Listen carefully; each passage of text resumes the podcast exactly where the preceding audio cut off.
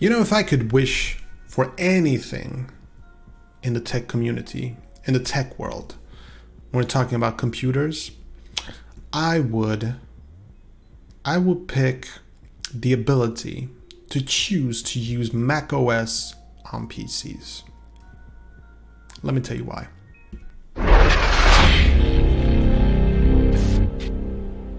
What's up, boys and girls? My name is Ben Gemfield. Hope you're having a smashing day, and if not, hopefully this video will turn things around. And if not, well, there's always that dislike button. So don't forget to hit that like button and subscribe so you don't miss my upcoming videos. And for the rest of you, thank you for joining me once again. Today, we're talking about what if you could put macOS on a PC. Now, I'm not talking about Hackintoshes, even though I do have experience with that. That's not what this video is about. Because building a Hackintosh, you're basically tricking your macOS to think that it's sitting on a Macintosh when it's in fact sitting on a PC because the components are usually the same. So it is actually surprisingly easy to trick macOS, especially this year, to make it think that it's a Mac computer. And it actually works flawlessly well. It's really cool that you can do it. Probably not the most legal thing, but again, that's not what this video is about. And no, I will not teach you how to build a Hackintosh. I have no affiliation with Hackintosh organizations. uh, no, this video is actually about something very, very, very, very different, but uh, actually very similar at the same time. it's uh, the idea that you could install macOS on a PC. Like, this will obviously never, ever happen but what if you could install macOS on PCs? Like if if macOS was basically the same setup as Windows, uh, as Windows, like basically it's just a operating system. You just install your operating system on whatever computer that you want. That would be so awesome. And it's possibly it's possible, it's doable, and Hackintoshes are proof of that.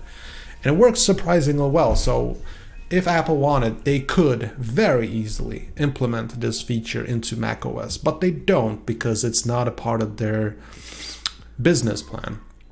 They want to sell complete packages, they want to sell an, an ecosystem. And um, my cat is probably hungry. I should go and feed. Uh, but that's okay. Uh, there, I'm just going to mention a few more things. Come on silly creatures. Um, where was I? Oh yeah, macOS on PCs. So I'm thinking to myself, the idea of installing macOS on a PC would enable a lot of possibilities. For instance, I hate Windows, but I would like to pay for PC hardware. You know what I mean?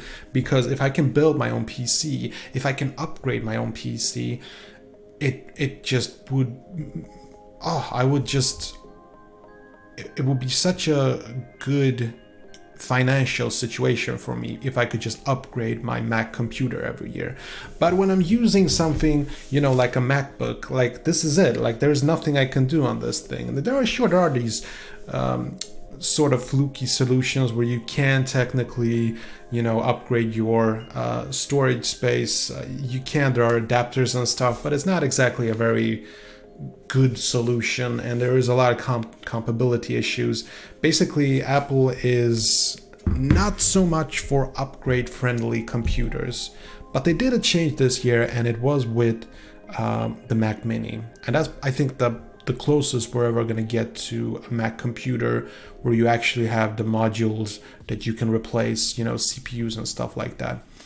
Other than that, you're gonna have to go with like Hackintoshes, and there is a legality thing about that thing, so probably not to recommend. And it's not easy. I mean, it is easier than ever before, but it's it's not for people who just want the Mac experience, you know, where something just works. And that's what I'm talking about. What if, you know, Apple just released a very nice shiny USB drive with Mac OS and I mean they did that once, but it only worked on Mac computers. But what if they did that and worked on PCs. Oh, the possibilities. Just imagine the idea of being able to install macOS for more creative stuff, you know, like GarageBand and Final Cut Pro, and then you you can just flip over to uh, PC gaming. Now you could install a virtual console. You could install Windows 10 on a Mac computer. Problem is, uh, Mac computers are usually not shaped to handle games. You know, there is um, there is a venting system in Mac computers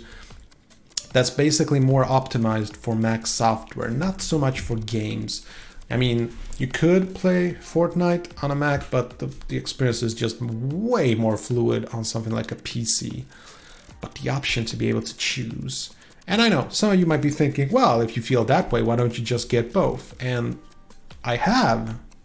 Still wish I could have it on one computer, you know?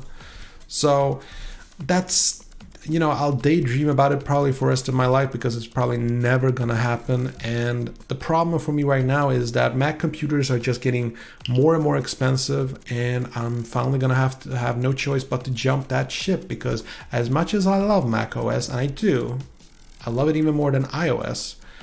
It's it's just not sustainable to you know pay so much money for something that you're just going to use for a few years because before it becomes obsolete and you can't even upgrade it. And that's what i miss from the pc market you know. So unfortunately um, you know, I, I'm hoping maybe Tim Cook retires and there will be like a new CEO who'll have some cool idea of starting a, a basically a, a, competitor, a direct competitor to Google, and like having a, a whole package of Apple solutions on any device. I mean, just imagine, or just imagine the idea of having iOS on any smartphone. Yeah, it's crazy. It's mind boggling, but I like it. Hmm. Okay, that was it. Hope you enjoyed this video. And if you did, see that like button, smash it. And I got some freakishly awesome videos coming up. Better subscribe so you don't miss a beat. I'll see you later. Peace.